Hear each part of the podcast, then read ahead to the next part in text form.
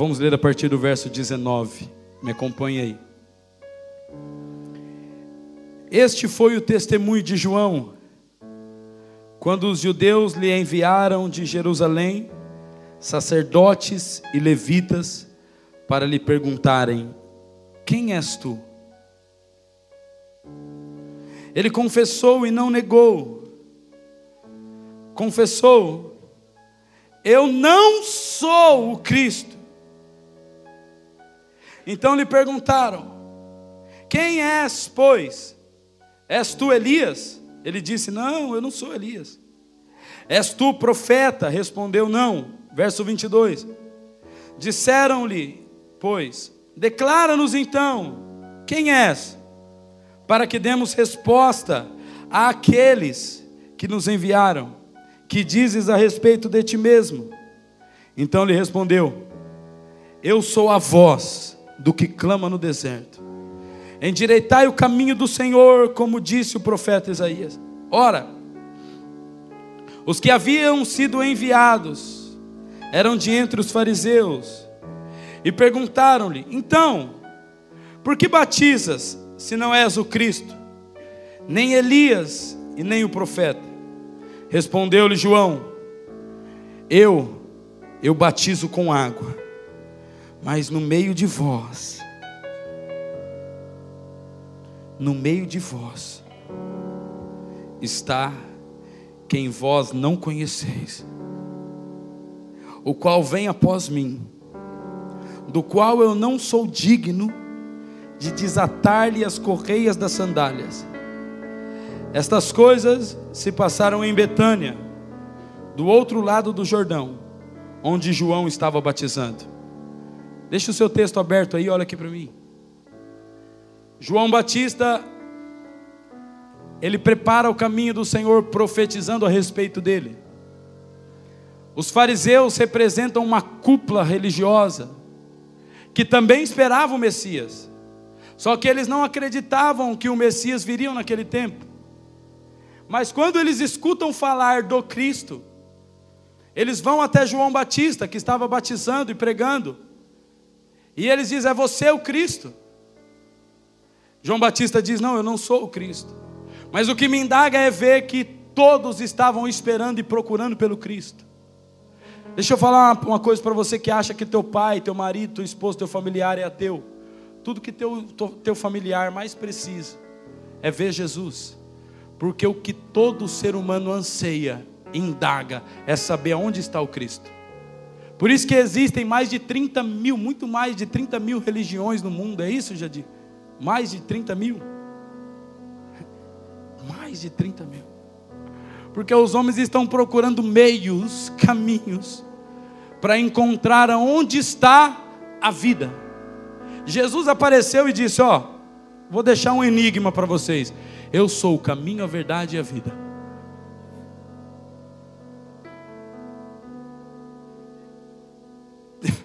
Trinta mil deuses diferentes na face da terra. Cada Deus com a sua religião. E o homem está procurando onde está o caminho, onde está a verdade, onde está a vida. Se eu perguntar para você aqui, você quer saber da verdade? Todo mundo vai falar, claro, eu quero estar num lugar onde fala a verdade. Eu quero estar num lugar onde ensina a verdade. Eu quero conhecer a verdade. Escute, irmão, isso é a indagação de todo homem.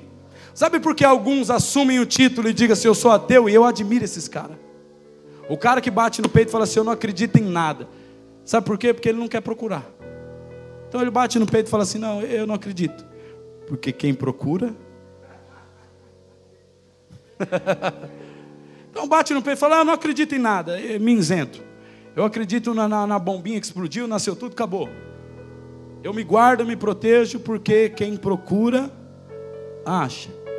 Mas o, a questão é que quem procura, às vezes, não acha o que quer, acha o que, o que, o que tem acho que tem. Então pessoas estão procurando, procurando encontrar o caminho, a fonte da vida. Qual é a verdade? Porque é que tudo que existe existiu por quê? Por que, que existe o universo? Por quê? Qual é o sentido da vida? Irmão, isso é o questionamento de todo homem. Sabe por que? Esses dias eu estava olhando para o Pedro, meu filho tem dois anos. Tudo o Pedro fala, por quê? Por quê, mamãe? Por quê, mamãe? Por quê? Por quê? Por quê, papai? Eu falo, filho, falo com ele, ele, hã? Por quê? Aí eu fiquei olhando, o Espírito Santo falou no meu coração: todo ser humano, desde quando nasce, tem um questionamento dentro dele. Desde pequenininho, a vida do homem é questionar, a vida do homem é questionar. Ontem eu estava falando com uma filha, ela falou: tenho muitos questionamentos. Eu falei: eu sei o caminho para se livrar dos questionamentos. Mas eu tenho muitos apóstolos. Eu falei assim: você quer livrar dos questionamentos? Quero. Aí ela falou: como? Orando? Eu falei: piora. Às vezes orar piora, porque você começa a questionar mais ainda. Melhor, quem tiver questionamento aí, pega essa. O melhor jeito de se livrar do questionamento é parar de questionar. Se parou de questionar, acabou o questionamento. Entra no vento do Espírito e fala assim: para onde o Senhor me levar, eu vou. A porta que o Senhor abrir, eu entro. A que você fechar, eu saio. Eu, me leva, me leva, me leva. E acabou. O problema é que a gente quer dividir o trono com Deus. Eu preciso entender. Se você é meu sócio, eu preciso entender, irmão. Deus não é sócio de ninguém. Ele é Deus. Você entregou a vida para Ele, Ele te conduz, te leva por onde Ele quer. Ele é Deus. Então, para de dividir lugar com Ele. Fala, mas eu preciso entender. Deus fala, você não precisa entender, você só precisa obedecer. Eu preciso entender, não precisa nada, você só precisa crer e obedecer. Então está sofrendo à toa, viu? Ah, mas eu tenho muito questionamento. Eu dou risada, falo, sai daí, filho, vai morrer. Eu tenho muitos questionamentos, sai daí. É perigoso. Mas o enigma e o questionamento que está dentro de todo homem é: por que, que eu estou aqui? Vim da onde? Por quê? Todo homem tem esse questionamento dentro dele. Todo. Mesmo os que não manifestam isso, mas tem. Por isso que muitas pessoas estão dentro da igreja evangélica porque foram convencidas. Vamos lá na minha igreja, a pessoa chega, faz amizade, tem um som legal. Ah, e aqui é meu lugar, eu sou cristão agora. Mas não teve a revelação de Jesus, foi só convencida. Por quê? Porque está procurando o sentido, o propósito da vida. E quando as pessoas ouvem falar, tem alguém batizando aí em nome de Jesus, a Bíblia diz que toda circunvizinhança de Jerusalém ia andar no meio do deserto para ouvir João Batista. Eu imagino eles indagando: será que o que esse cara está falando é a verdade? Será que ele é o Cristo? E alguém diz: não, não tem outro jeito, vamos lá perguntar para ele. Ei, você é o Cristo, cara? Não, eu não sou. Você é o Elias, você é o profeta. Nos dá um caminho que a gente tem que crer em alguma coisa.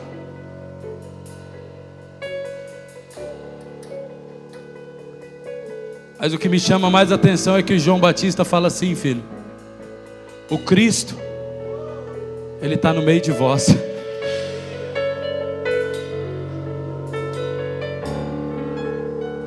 Vocês estão procurando o que está no meio de vocês aí. Vocês estão olhando aqui para mim, achando que eu sou o homem poderoso que vai mudar a história, e Jesus está aí no meio de vocês aí, ó. Vocês estão procurando com os olhos fora o que vocês têm que encontrar por dentro. Porque Jesus está no meio de vós.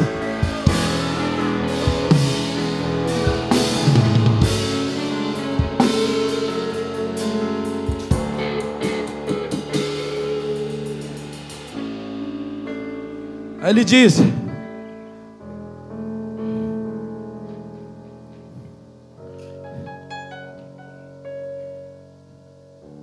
Aí ele disse: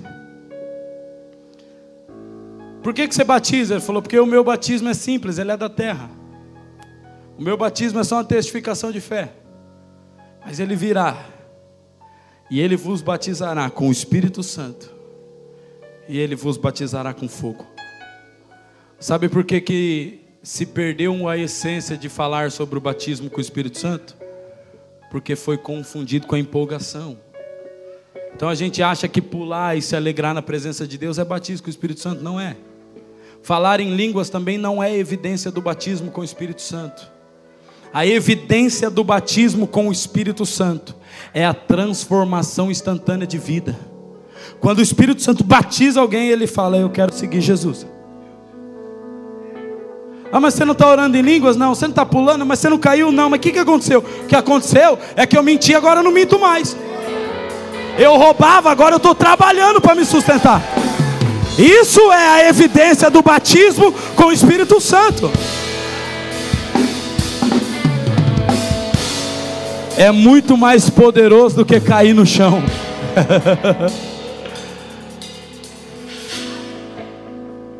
e só tem um meio de você ser salvo: recebendo o Espírito Santo, porque a Bíblia diz que Ele é o penhor da nossa salvação.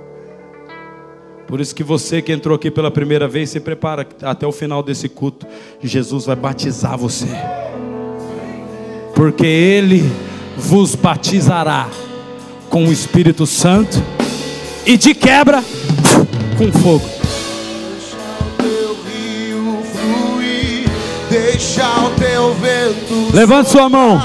Deixa o teu fogo. Pai, em nome de Jesus.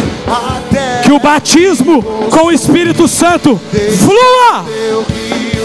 O batismo com o Espírito Santo seja liberado sobre a igreja. O batismo com o Espírito Santo venha. Venha. Venha. Venha. Deixa o teu vento soprar deixa o teu fogo queimar.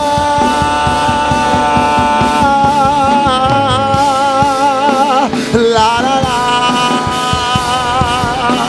até me consumir, até me consumir. Ouça.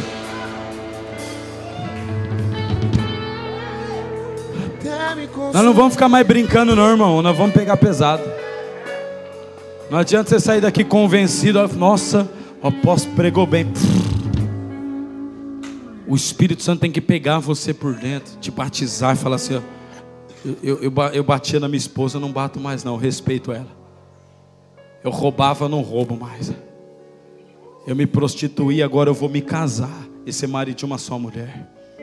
Isso é batismo com o Espírito Santo. Isso é o poder de Deus. Deus pegar alguém improvável e transformar em um ser glorioso, cheio da presença de Deus. Isso é batismo com o Espírito Santo. Vamos continuar o texto. 29.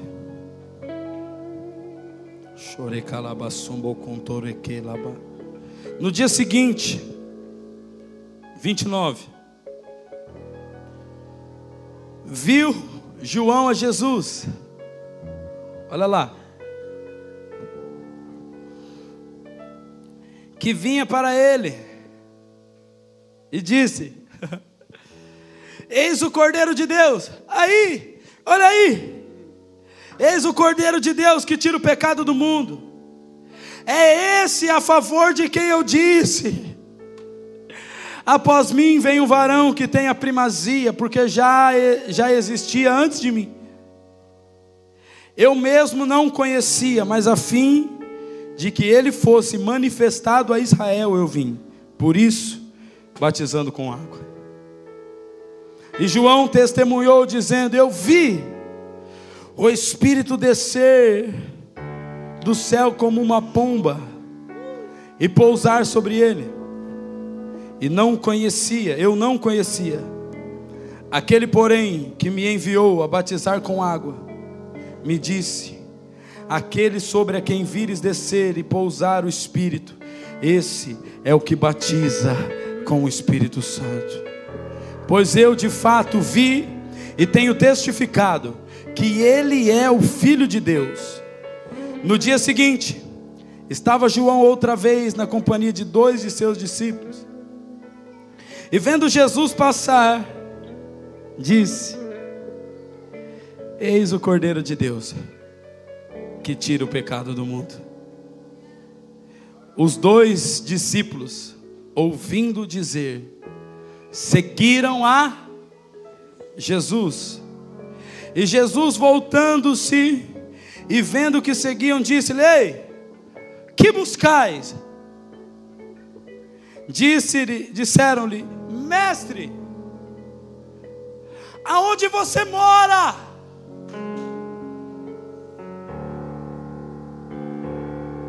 Mestre, onde você mora?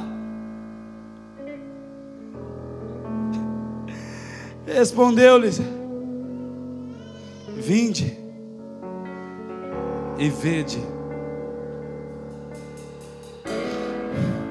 Vinde e vede. Ouça, foram, pois, e viram onde Jesus estava morando, e ficaram com ele aquele dia, sendo mais ou menos a hora décima.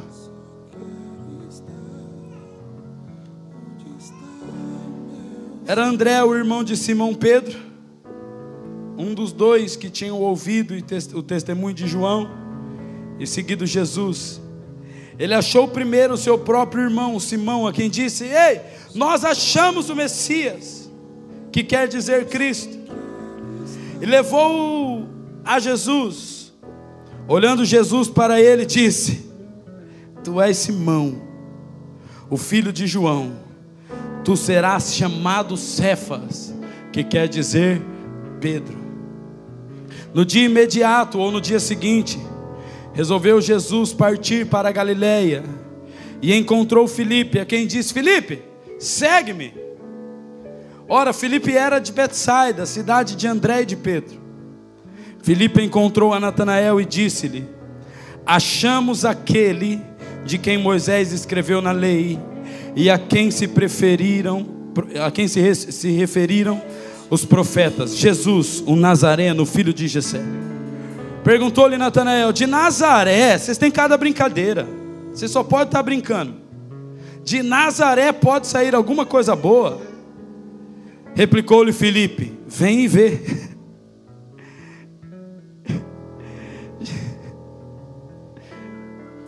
Jesus viu Natanael aproximar-se e disse a seu respeito: Eis aí um verdadeiro israelita em que não há dolo. Respondeu-lhe Natanael: De onde me conheces? Respondeu-lhe Jesus: Antes de Filipe te chamar, eu te vi, quando estavas debaixo da figueira. Então exclamou Natanael: Mestre, tu és o filho de Deus, sim, tu és o rei de Israel. Ao que Jesus lhe respondeu: Ei, porque eu te disse que te vi debaixo da figueira, você creu? Pois maiores coisas do que esta verás.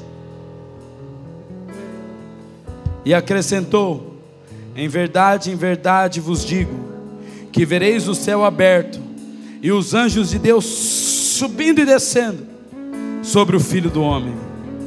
Irmão, depois que os, a religião questiona João Batista e diz: Aonde está o que nós estamos procurando? Você é o Cristo? Ele diz: Não. No dia seguinte, João Batista está ali, talvez sentado numa pedrinha, debaixo do sol quente. Aí ele vê Jesus vindo. Quando ele vê Jesus vindo, ele pega os seus discípulos, imagino um alvoroço, ele fala: Ei, ei, ei, ei, Sabe quem eu estava pregando? Que eu, eu não sou nem digno de desatar a sandália. Olha aí, tá chegando, olha ele aí, ó. Jesus vem entrando e João Batista batizando. Jesus pega e entra na fila.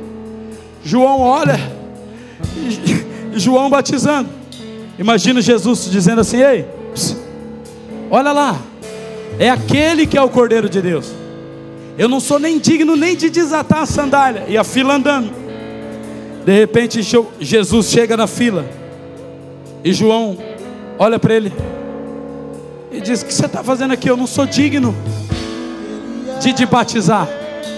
Escute, segura um pouquinho, mais baixo um pouquinho. E ele diz assim: Importa que assim seja. Importa que assim seja. João Batista batiza Jesus ele vê o céu aberto, o Espírito descendo sobre ele e a voz do Pai que dizia: Este é o meu filho amado em quem me compraz. No outro dia que João, João Batista viu Jesus e batizou ele, no outro dia, João está lá com os discípulos. Jesus passa de novo. Agora, João, com muita autoridade, ele olha para os discípulos e fala assim: Ó, esse é Jesus, a ele seguiu. Os discípulos, eu imagino eles se despedindo de João. dando um beijinho na testa dele, fala assim: Eu te amo, mas encontrei algo muito melhor. Encontrei uma fonte muito mais viva. Quando eles vão seguindo Jesus, eles falam assim: Jesus, Jesus começa a ficar incomodado, porque aqueles caras começam a seguir Jesus, fala: muita gente está me seguindo, mas esses são encardidos, eles não me largam. E Jesus olha para ele e fala: Mas o que, que vocês querem?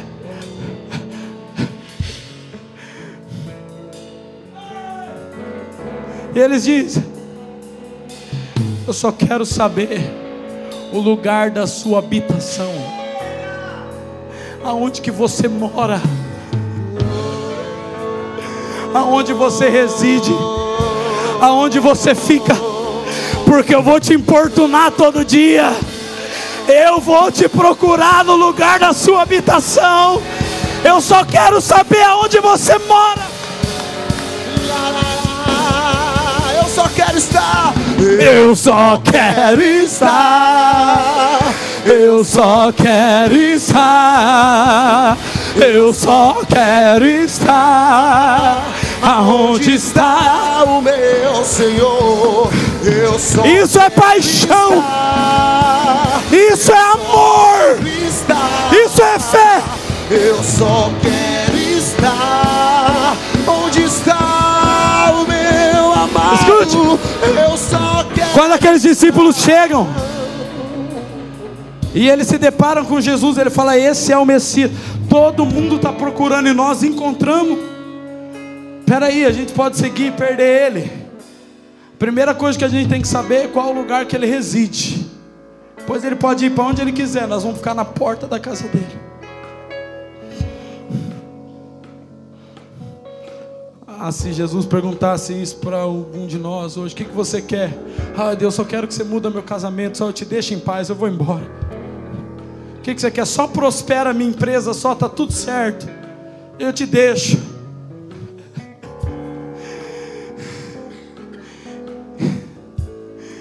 Esse é o sentimento que eu mais odeio, irmão, da religião. A religião que vem do verbo religar é uma ponte falida. Porque a religião vai te mostrar uma fonte de pedido. A religião vai mostrar para você um lugar onde você pode se dar bem. A religião vai mostrar para você, olha, não vai falar assim, olha, esse é Jesus, segue ele, não. A religião vai usar Jesus para deixar você preso nela. Eu já disse uma coisa que se tem uma única coisa que a religião não pode te dar é Jesus. Porque se você tiver Jesus, a primeira coisa que ele vai fazer é te libertar da religião. A religião mostra Jesus, mas deixa você preso nela, irmão. Ó, Jesus está lá, mas você tem que vir aqui direitinho. Tem que cumprir as normas direitinho. Faz os cursos bonitinho. Tem Ó, oh, tá em pecado. Desviou, né? Por quê? Porque você não está fazendo bonitinho.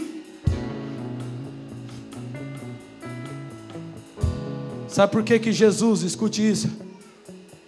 Eu quero deixar muito claro algo aqui. Sabe por que, que Jesus ele tem que chegar até João Batista e falar para ele: Eu vim ser batizado? Porque João Batista ele tipificava a paternidade de Deus na terra. João Batista era uma autoridade espiritual. João Batista era a representação de Deus ali. Ele era autêntico profeta que Deus chamou. A ponto dele dizer assim: O mesmo que me chamou para batizar me disse, quando você, eu, o Espírito descer sobre ele, esse é o meu filho. João Batista foi chamado por Deus, ele representava Deus ali conhecendo os princípios, escute, de honra e de submissão. Jesus podia chegar falando assim: ah, João Batista, que, que você vire para lá? Eu sou Jesus. Por quê? Pergunta, responde para mim, por que, que João Batista, Jesus foi batizado no batismo de remissão de pecados se ele não tinha pecado? Jesus não tinha pecado, amém? E por que, que ele foi batizado no batismo de remissão de pecados se ele não tinha pecado? Porque Jesus se submeteu à autoridade que veio antes dele. Ele precisou ir lá se submeter, falar, cara, convém que assim seja. Eu não quero quebrar princípios, eu quero ser submisso à autoridade. Quando João Batista batiza Jesus, João Batista não segura ninguém com ele, irmão. João Batista fala assim: Eu não quero que você olhe para mim e me veja como profeta poderoso. Você tem que olhar para Jesus, cara. Você tem que olhar para Ele. Nós precisamos de pais espirituais na nossa geração que seja uma referência em apontar o caminho, não de prender as pessoas na mesa. Existia um rei chamado Adoni Bezeque. Esse era um rei que, um rei que tinha 70 reis ao redor da mesa dele. Sabe o que, que esse rei fazia? Ele cortava o polegar da mão dos reis e do pé dos reis e deixava os reis presos.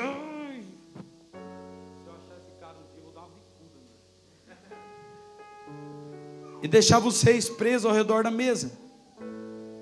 Por que, que cortava o polegar da mão e o polegar do pé? Porque o polegar do pé é o que dá equilíbrio para correr. Sem o polegar do pé você não tem equilíbrio, você não consegue correr. E por que o polegar da mão? Porque o polegar da mão é o que faz empunhalar a espada. Sem o polegar não dá para empunhalar a espada. Adoni Bezeque cortava o polegar da mão e do pé e deixava os reis presos ao redor da mesa. Para quê? Para que ele pudesse saciar o ego dele em dizer: Eu tenho 40, 70 reis sentados comigo na mesa. Isso é o que a religião proporciona para mim e para você. O importante é a gente ter grandes pessoas ao nosso, ao nosso lado. Mas um verdadeiro irmão, um líder espiritual, ele precisa ter, ver você como uma flecha e dizer: Ele vai mais longe do que eu. Ele vai encontrar lugares mais altos do que eu. Você sabia que o mínimo de um filho espiritual é o dobro, é o mínimo. Um filho espiritual, o mínimo dele é um dobro. Se os meus filhos não forem duas vezes mais longe do que eu, eu falhei como pai. Se os meus filhos não tiverem o dobro de revelação que eu tenho, eu falhei como pai. Deus precisa levantar homens nesses dias, irmãos. Eu estou falando para você. Eu não estou falando para fulano, você deve estar pensando, não. Estou falando para você. Deus precisa levantar homens e mulheres nesses dias que vão evidenciar o nome de Jesus aonde estiver. Deus precisa levantar homens e mulheres que vai falar: Ei, ah! Olha aqui para mim, pode olhar para mim. Olha para mim, me imita, me copia. Vem na minha casa, senta na minha mesa. Olha para mim, porque eu estou apontando para ele. Senhor, por toda a minha vida. Ah, eu só É muito mais fácil, irmão. É muito mais fácil falar de Jesus do que mostrar Ele. Você mostrar Ele, você vai ter que abrir a tua casa, ficar pelado. Você mostrar Jesus, você vai ter que chamar para perto, falar: vem aqui, senta aqui na mesa comigo. Vem ver eu brigar com a minha esposa aqui, vem ver que eu sou gente. Vem ver eu estressado. A minha oração, irmão, é para que Deus coloque o meu nome nos lugares mais altos dessa nação. Nos quatro cantos da terra, Deus pode colocar o meu nome. E eu tenho orado e falado: Deus pode exaltar meu nome. Porque aonde o meu nome tiver, o nome de Jesus será glorificado. Eu tenho uma aliança com Cordeira, minha esposa sabe que se um dia eu tocar na glória de Deus, Deus pode me levar. Ela sabe disso, é testemunho do que eu estou falando. Fala, amor, você guarda, protege meu coração, porque eu vou para cima. João Batista olhou e falou assim: lá, ele evidenciou Jesus Cristo. Escute, que eu, deixa eu finalizar, escuta. Esses dois discípulos eles representam a igreja, porque a igreja ela é a junção de no mínimo dois. E a Bíblia diz o que? Onde tiver quantos? Dois ou mais reunidos em meu nome, eu estarei presente no meio de vós. Quantos eram os discípulos? Porque eles estavam tipificando a igreja. E quando eles se deparam com Jesus, ah, quando eles se deparam com Jesus, eles não falam assim: a gente não quer frequentar você de domingo, a gente não quer mais é, visitar você, a gente quer saber onde você mora, a gente quer saber o lugar da habitação. Escute, Casa do Leão, nós temos um, um, uma responsabilidade para esse tempo, porque Deus, Ele disse: haja, e com o poder da palavra Ele cria a terra, escute. Mas depois ele vai com a mão dele. Com o quê? E ele planta um jardim. Depois que ele planta um jardim, ele pega o homem, forma o homem. Deus forma o homem fora do jardim. E Deus coloca o homem no jardim. Alguém sabe o nome do jardim? É isso mesmo, Éden. Coloca o homem dentro do jardim. Depois que Deus forma o homem, você não vai ver relatos de Deus encontrar alguém na terra. O único lugar que Deus entra é no jardim. Você não vai ver Deus tocando a terra, Deus toca o jardim, porque tinha um ambiente para Deus habitar ali. Então, no jardim, Deus se encontrava com Adão. Posso ouvir um amém? Depois que Adão ele peca, a primeira coisa que ele perde depois da presença de Deus é o que? O jardim. Deus expulsa ele do jardim, põe anjos na porta, fala que ninguém mais entra. Isso aqui é lugar de relacionamento. Ele expulsa o homem do jardim. Só que eu imagino Deus. Imagino Deus assim de um lado para o outro, falando: assim, Caramba, eu estou chateado. Eu queria habitar com eles. Aí vai passando o tempo, ele fica chateado com a humanidade, recomeça por Noé. Aí ele guarda desde o nascimento de Moisés, ele fala: Moisés, vamos construir uma casinha para mim. Vamos construir um tabernáculo, porque eu quero habitar entre os homens. Aí Deus vai dando todas as medidas. Escute: quem construiu o tabernáculo? Quem? Não, foi Deus. Deus construiu o tabernáculo por intermédio de Moisés, porque Deus disse todas as medidas, todas as características, todos os objetos. Quem construiu foi Deus, por intermédio de Moisés. É assim até hoje, tudo ele faz por nosso intermédio. Escute, quando Moisés constrói o tabernáculo, Deus desenvolve a liturgia 24 horas com fogo aceso lá. E aí Deus vem e se manifesta num lugar chamado Santo dos Santos, aonde o homem podia entrar representando toda a humanidade. Depois do tabernáculo, Davi constrói uma tenda e Deus vem habitar entre os homens. Depois da tenda, Salomão constrói um templo e Deus vem habitar entre os homens. Depois do templo de Salomão, Deus envia o próprio filho para habitar entre os homens. Depois que Jesus morre, que ele é acesso ao céu, ele envia o Espírito dele. Por quê? Em João capítulo 14, Jesus diz: O meu Espírito estará em vós e habitará convosco para sempre. Então, primeiro jardim, depois um tabernáculo, depois uma tenda, depois um templo, depois o próprio Filho. E hoje Deus está construindo por intermédio da igreja um lugar para a habitação da presença de Deus. Deixa eu te falar uma coisa, porque você vai entrar em crise nos próximos anos. Deus está desformatando da mentalidade da igreja, irmão. O ser cristão de domingo. Já está anulado esse entendimento de que eu tenho uma vida secular e de domingo eu me pentei, coloco uma boa roupa e vou para a igreja porque eu sou crente. Isso não... Você vai ficar frustrado, irmão porque isso não vai ter mais força.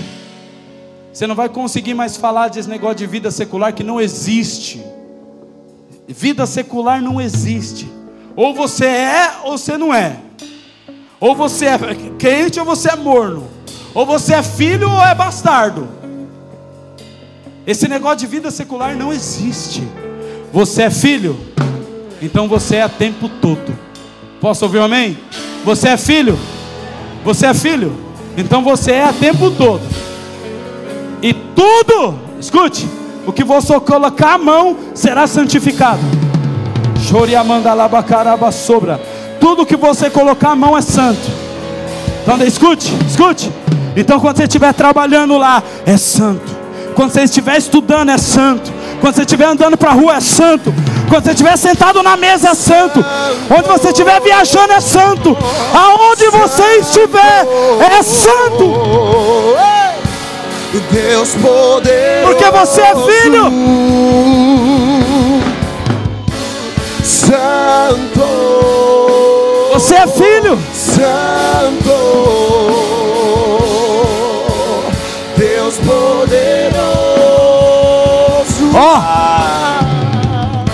Aqueles dois representam a igreja. E o líder espiritual diz: Vamos evidenciar o nome de Jesus. Você precisa seguir a Ele. Quando a igreja se depara com Jesus, escute isso. A igreja está preocupada agora em saber qual é o lugar que Deus habita. Escute, eu vejo o mesmo questionamento de Davi quando Uzá morre, sendo compartilhado com a igreja onde? Da mesma forma que Davi começou a se questionar em dizer aonde Deus habita. A igreja nesse tempo também está se questionando aonde Deus habita. Eu vejo uma fome arrombando os homens por dentro, esticando, alargando a ponto de dizer: Cara, eu não quero mais, eu não aguento mais. Viver uma vida rasa de visitação, eu quero saber o lugar da habitação de Deus. Por isso que eu tenho visto com os meus olhos homens entendendo e revezando os turnos no altar para que 24 horas por dia, sete dias na semana, louvores estejam sendo entoados diante de Deus. Sabe para quê? Porque o lugar da habitação de Deus não é esse espaço físico, irmão. Não é esse espaço físico. O lugar da habitação de Deus é em meio aos louvores do seu povo. Então, por que a gente fica aqui 24 horas por dia, 7 dias da semana? Sabe por quê? Para que a igreja do Senhor entenda que a presença é evidenciada dia e noite, noite e dia, em qualquer lugar que você esteja. Escute, quando eu ouço sobre a restauração do tabernáculo de Davi, eu entendo que Deus está restabelecendo uma ordem de culto. Nós não podemos mesclar isso com a religião e entender que é aqui que Deus habita e é aqui que. Não, não. Eu entendo que o tabernáculo de Davi é uma mentalidade de culto contínuo. A, a, restauração do tabernáculo de Davi é uma mentalidade de adoração 24 horas por dia, sete dias da semana. A restauração do tabernáculo de Davi é uma vocação sacerdotal. Escute. E existem sacerdotes de ofício e existe identidade sacerdotal. A identidade sacerdotal todos têm. Por isso, a responsabilidade de todos é 24 horas por dia, sete dias da semana, estar diante de Deus. Agora, os, os sacerdotes de ofício são aqueles que vivem para o altar, é eles quem promovem isso para o corpo. Então, eles abrem mão de toda a sua vida, eles estão aqui, 24 horas por dia. Eles são de ofício, eles são vocacionados para isso. Então eu quero que você entenda que nem todos são vocacionados para o altar.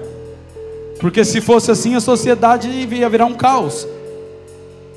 Você tem que entender que alguns foram vocacionados para estar no altar, mas todos são chamados para manifestar a presença onde estiver, 24 horas por dia, sete dias da semana.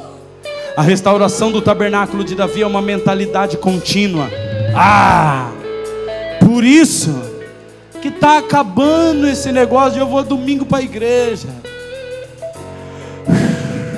Deus está construindo uma mentalidade, irmão, que você não vai conseguir passar por aqui sem falar, deixa eu ir lá, eu vou na igreja, eu quero orar. Aonde eu estiver, eu quero, eu quero buscar, eu quero adorar, eu quero louvar, o meu coração está queimando, eu quero encontrar o lugar da habitação de Deus. Por isso, igreja, como João Batista disse, eu quero dizer a você, ele é o Cordeiro de Deus, a Ele seguiu. Ele é o Alfa, o Ômega, o princípio e o fim. Ele é a raiz de Davi. Sobre Ele estão todas as coisas, porque por Ele, para Ele são todas as coisas. Tudo foi feito por Ele, por intermédio dEle e para Ele. Por isso, igreja. Vamos sim respeitar os líderes espirituais, mas vamos ser impulsionados a Jesus. Vamos buscá-lo incessantemente no lugar da habitação, dia e noite, noite e dia. Vamos, se coloque em pé no seu lugar. Dia e noite, noite e dia. Eu só Desejo, meu Senhor, por toda a minha. Levante sua voz, levante sua voz e cante junto comigo isso. Eu só desejo, Eu só desejo meu Senhor por toda a minha vida. Eu só desejo, te noite e dia. Eu só, eu só desejo meu Senhor por toda a minha. Só igreja, só igreja. Eu só, eu só. Eu só. Vamos lá, nas palmas. Declare isso com verdade. Diga com verdade, diga Senhor, eu não quero mais ser evangélico não. Eu só. Diga Senhor, eu quero saber onde o Senhor está. Vamos cantar isso com verdade. Eu só te desejo. Eu só. Eu só. Desejo, Eu só desejo meu Senhor com toda a minha vida. Eu só, o meu Senhor. Eu só desejo meu Senhor com toda a minha vida. Eu só. Desejo, te desejo. Chore calabandoro, coteiro, tenho sobre. Já Já não tenho nada. Só o teu amor. É verdade. É verdade. Já não tenho nada. Não tenho nada,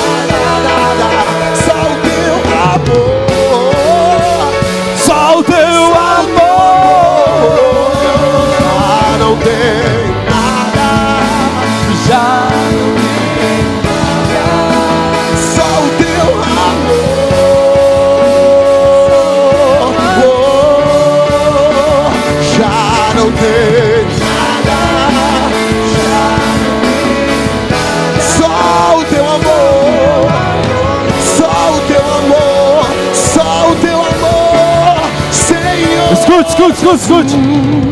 Escute. Quando Jesus diz assim, ó, aquele que quiser, quiser vir após mim, negue-se a si mesmo, perca a sua vida. Jesus estava dizendo, com muita humildade, classe, Jesus estava dizendo: Eu sou muito melhor do que tudo que você pode imaginar. Quando Jesus disse: Você quer vir após mim?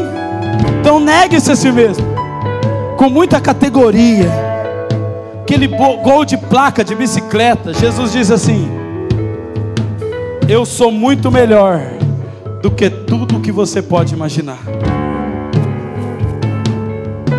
A satisfação não está na vitória. Por isso que Deus diz que nós somos mais que vencedores. Toda nossa satisfação está nele, irmão. Está nele. E quando nós cantamos, eu só desejo meu Senhor, é porque dentro do nosso coração tem um grito. Um grito de que nada mais importa. E aí você entende que você não precisa esperar o próximo domingo para viver isso, irmão. Você pode sair daqui para tua casa, fechar a porta do seu quarto, desligar o telefone e dizer: Vem.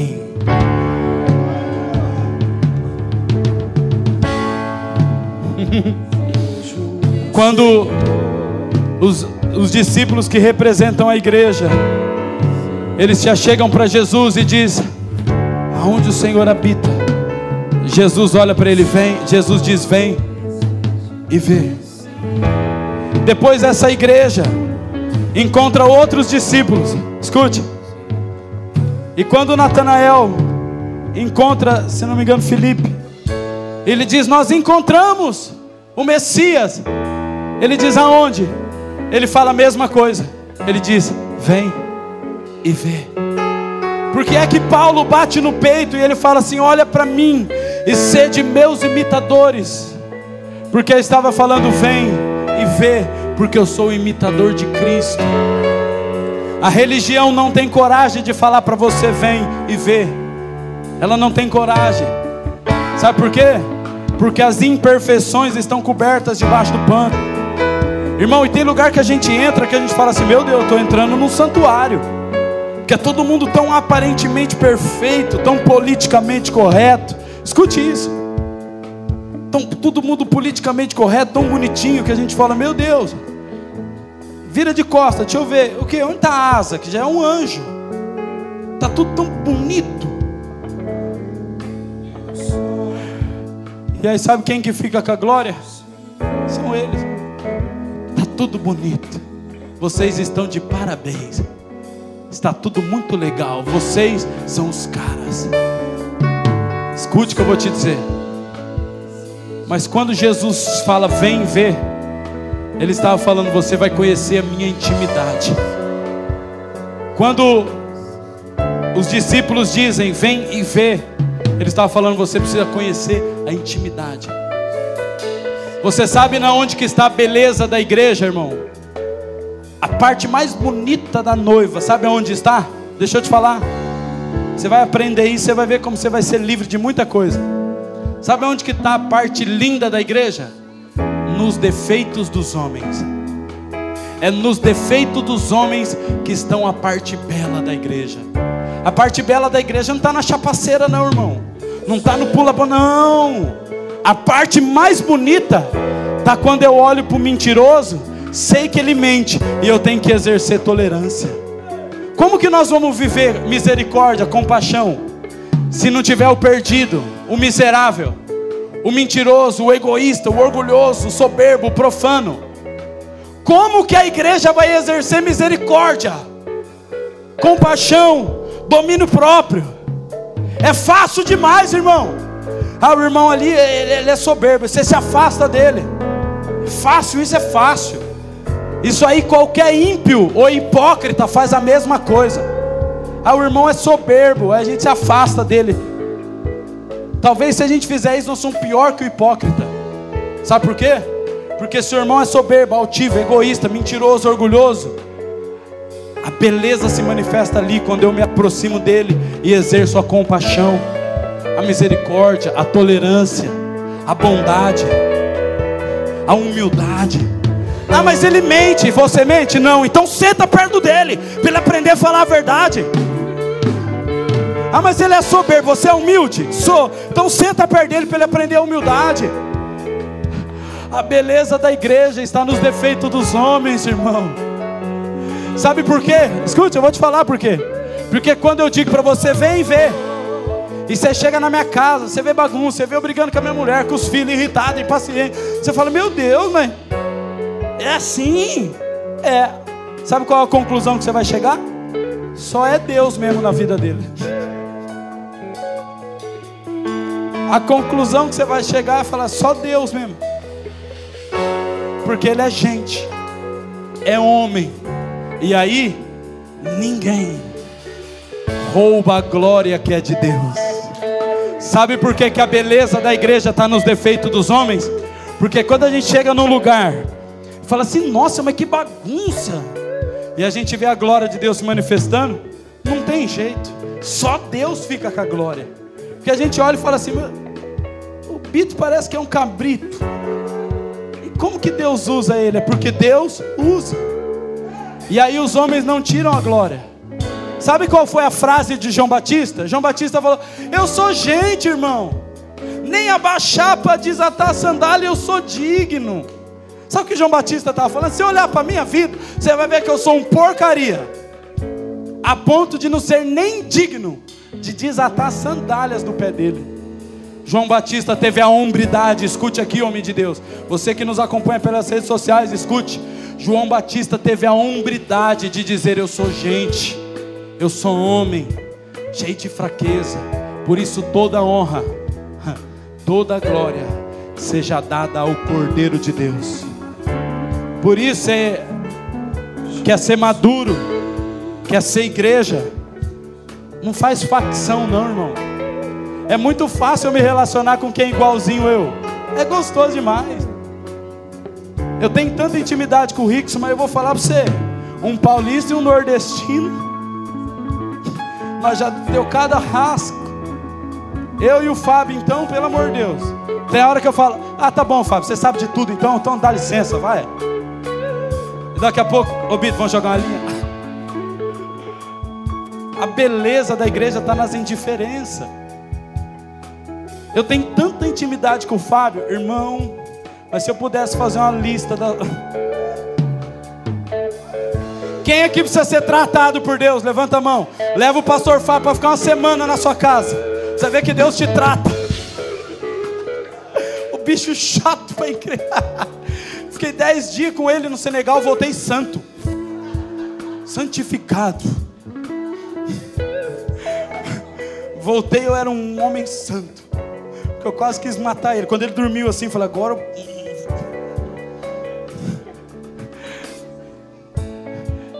Gente se vê pelado, ele vai em casa, eu estou trocando de roupa, ele entra no quarto. Eu falo, meu, eu estou pelado, ele daí. Sabe por quê? A nossa intimidade, a nossa beleza está quando a gente encontra o defeito um do outro. Você limita Deus quando você cria facções. Quando você fala, eu vou me relacionar com esse porque eu gosto dele. Você quer atrair a presença de Deus para a tua vida e ser um filho maduro? Fala assim, cara, eu não vou com a cara desse cara. Nossa, que cara mais insuportável. Irmão, quero que você vá jantar lá na minha casa. Quero servir. Você vai lá na minha casa jantar lá. Vou... Aí quando o cara sentar na mesa, você serve ele. Aí você vai ver que você tinha uma má conclusão dele. Às vezes é só o ponto de vista. Você só precisa chegar mais perto, conhecer melhor. Você está entendendo, igreja? Você só precisa chegar mais perto, conhecer melhor. Não julgue a capa pelo livro, chama para perto e vai ler. Tá entendendo? Tá entendendo? Chama para perto, fala: "Deixa eu ler você, irmão". E se você vê que o livro é ruim, compra ele mesmo assim. ai, ai. Então entenda que nós somos gente e todo mundo tem defeito. Posso ouvir um amém? Você pode dar um abraço ao seu irmão aí e falar assim: Nós somos gente, irmão. E ninguém vai roubar a glória de Deus. Diga para ele: ninguém vai roubar a glória de Deus. Aleluia.